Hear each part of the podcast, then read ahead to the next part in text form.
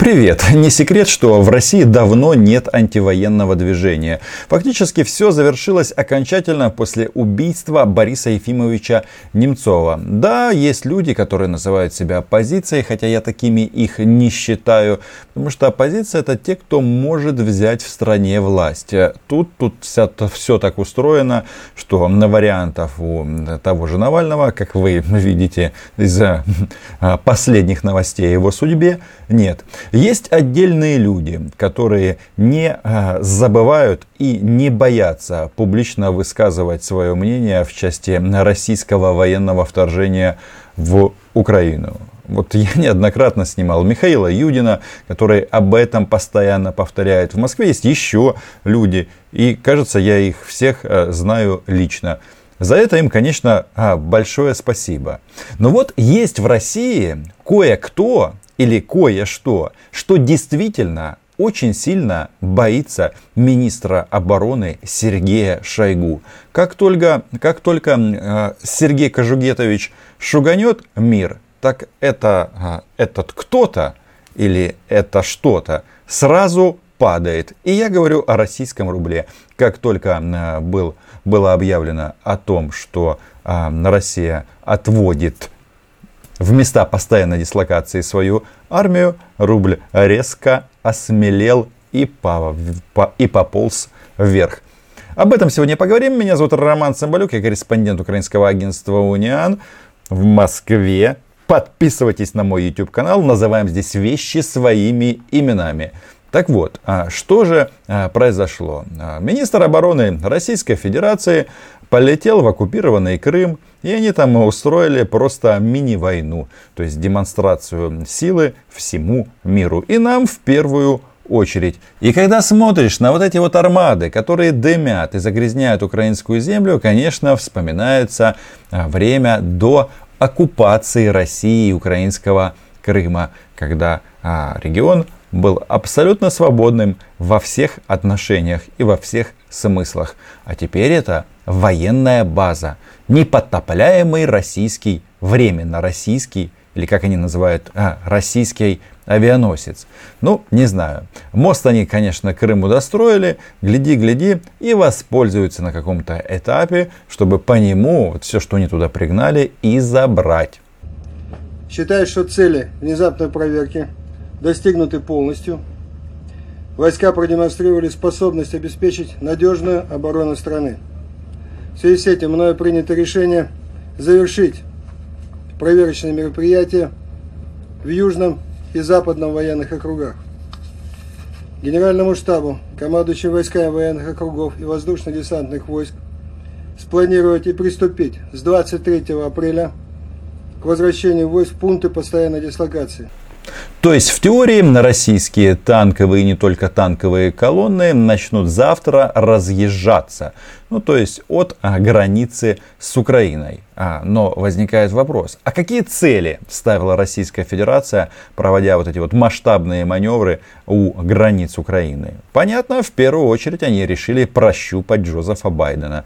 Ведь а, он у нас кто? Демократ, работал с Бараком Обамой, а в 2014 году уходящий Барак Обама, уже обладающий премией Нобелевской премии мира решил, что да бог с ним, типа с этими международными делами я ухожу на покой. И тогда было что-то очень-очень похожее, потому как они сначала, когда высадились в Крыму, они же как себя позиционировали, как силы народной самообороны. И Путин неоднократно говорил, что эту форму можно купить в любом военторге. И, кстати, про Донбасс они уже такое даже не говорят, просто ходят а, в российской военной форме. И вот сейчас, а, когда армады были стянуты, то мир отреагировал. Во-первых, отреагировал а, украинский дипломатический военный корпус. Ну и вообще украинское государство. Армию привели в высшую степень боевой готовности и другие силовые структуры. А, я, кстати, на россиянам тут неоднократно говорил о том, что а, лучше к нам не лезть, а то будет бобо. И я понимаю, что у вас вроде как это танков много. Ну, мы-то себя защищаем, и у нас вариантов нет. Ну, в общем, эфиров, кто подписан давно на мой канал по этому поводу, было очень и очень много. Ну, естественно, они таким образом прощупывали Запад. И вот сейчас мы видим, что реакция была молниеносной. А, и санкции сразу накинули, так сказать, чтобы объяснить, что а, лучше, чтобы лучше доходило. И а, Соединенные Штаты фактически в лице президента этой страны теперь будут являться главным переговорщиком по Украине. Кто-то скажет, что там решают наши дела без нас. Но вы знаете, тут главное, чтобы медведя остановили хотя бы на тех рубежах, которые он уже грабит и э, уничтожает. Ну, Донбассу в данном случае совсем не повезло. А российская оппозиция, она опять же очевидна, они с украинскими представителями считают э, общаться вообще э, не стоит, потому как э, мы э, служим Шерхану. До 1 мая 2021 года вернуть личный состав 58-й армии Южного военного округа, 41-й армии Центрального военного округа, 7-й, 76-й десантно-штурмовых и 98-й воздушно-десантной дивизии воздушно-десантных войск пункты постоянной дислокации. Понятно. Тянули они со всей России, и это что? Хм, понятно, демонстрация силы и приглашение Байдена к переговорам. Его услышали и говорят, ну что, э, э, наверное, Джозеф думает, блин, сколько я за свою политическую карьеру общался с разными сумасшедшими и не только с сумасшедшими диктаторами. Э, как говорится, не привыкать. Вот это вот история с приглашением для переговоров, она же касается и нас. Ведь как это все начиналось? Они сначала обострили ситуацию на Донбассе. Тут, наверное, на радостях мы уже должны были об этом забыть, но я все прекрасно помню. Сначала они активизировали снайперские группы на Донбассе, потом начали э, валить из минометов. Сразу сводка о сильно изменилась, и э, начали все пропагандистские помойки вопить о том, что вот-вот Украина нападет. Украина, а, которую возглавляет э, этот э, хунтеныш или как главарь хунты Владимир Александрович Зеленский. Это российская интерпретация. Именно после эскалации на Донбассе они объявили свою вот эту вот срочную проверку и стянули армады к границе Украины. Так вот, стреляя в наших солдат, они приглашали Зеленского к капитуляции. Но Владимир Александрович, как выяснилось, не такой.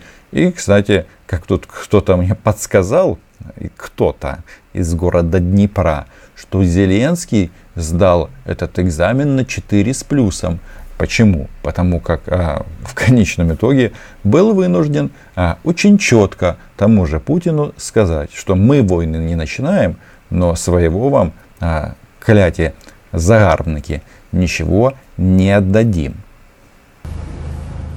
Технику и вооружение 41-й общевойсковой армии, которая предусмотрено задействовать в стратегических учениях «Запад-2021», разместить в полевых парках на полигоне Погонова, организовать их обслуживание и надежную охрану.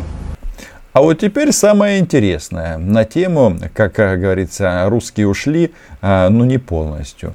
А, давайте зададимся вопросом, чтобы выяснить, где находится этот полигон Паганова. Это Воронежская область, совсем возле Харькова. Целая армия почему-то решила остаться. Ну так, на всякий случай, потому что там НАТО где-то там что-то себе делает, и мы будем еще проводить учения. Но самое главное, кроме вот этой группировки, которая остается, они же с 2014 года, опять же, мотивируя это угрозой э, скрипящих сапог э, солдат Альянса, они же передислоцировали к нам просто какое-то безумное количество а, воинских частей и по всему периметру. Пока единственное кажется, что в Беларуси, в Республике Беларусь российских э, ударных частей нет, но, как говорится в нашей жизни, все не постоянно. Пожалуйста, Брянская область, Воронежская область, Белгородская область, ну и, естественно, а, Ростовская область, которая, а, в которой создан,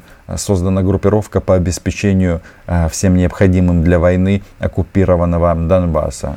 Плюс, естественно, Крым. Ну, там вообще, как говорится, до пляжа уже не зайдешь, не пройдешь, потому что или танки, или еще нибудь какое-нибудь российское Г.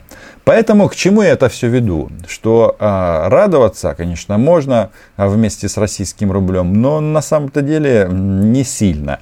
По той причине, что любое изменение каких-то а, политических раскладов Россия-Запад, они сразу что будут делать? Правильно, а, включат а, вот эту вот свою военную машину. Потому как других вариантов для м, диалога а, у них нет. Это же, как это, вы будете с нами говорить, а если а, нет, то мы будем стрелять. Это только Путин говорит, что с террористами не ведут переговоров, что будем мочить в сортирах. Но в нормальных странах а, как раз переговоры с террористами ведут для чего? Чтобы спасти заложников, спасти мирных жителей. Но в России, конечно, такая тема не очень приживается. Поэтому с оптимизмом смотрим а, в будущее. Исходим из того, что нам придется научиться жить и развиваться в условиях постоянной военной а, а, угрозы со стороны Российской Федерации. Хотя, кажется, вот это очевидно уже абсолютно для всех. Подписывайтесь на мой YouTube канал, лайки, репосты. Подписывайтесь на социальные сети, Patreon. Ну и э, действующим патронам по традиции и патронесам большое спасибо. Все буде Україна! Слава ЗСУ! Тобто Збройним силам України. Чао!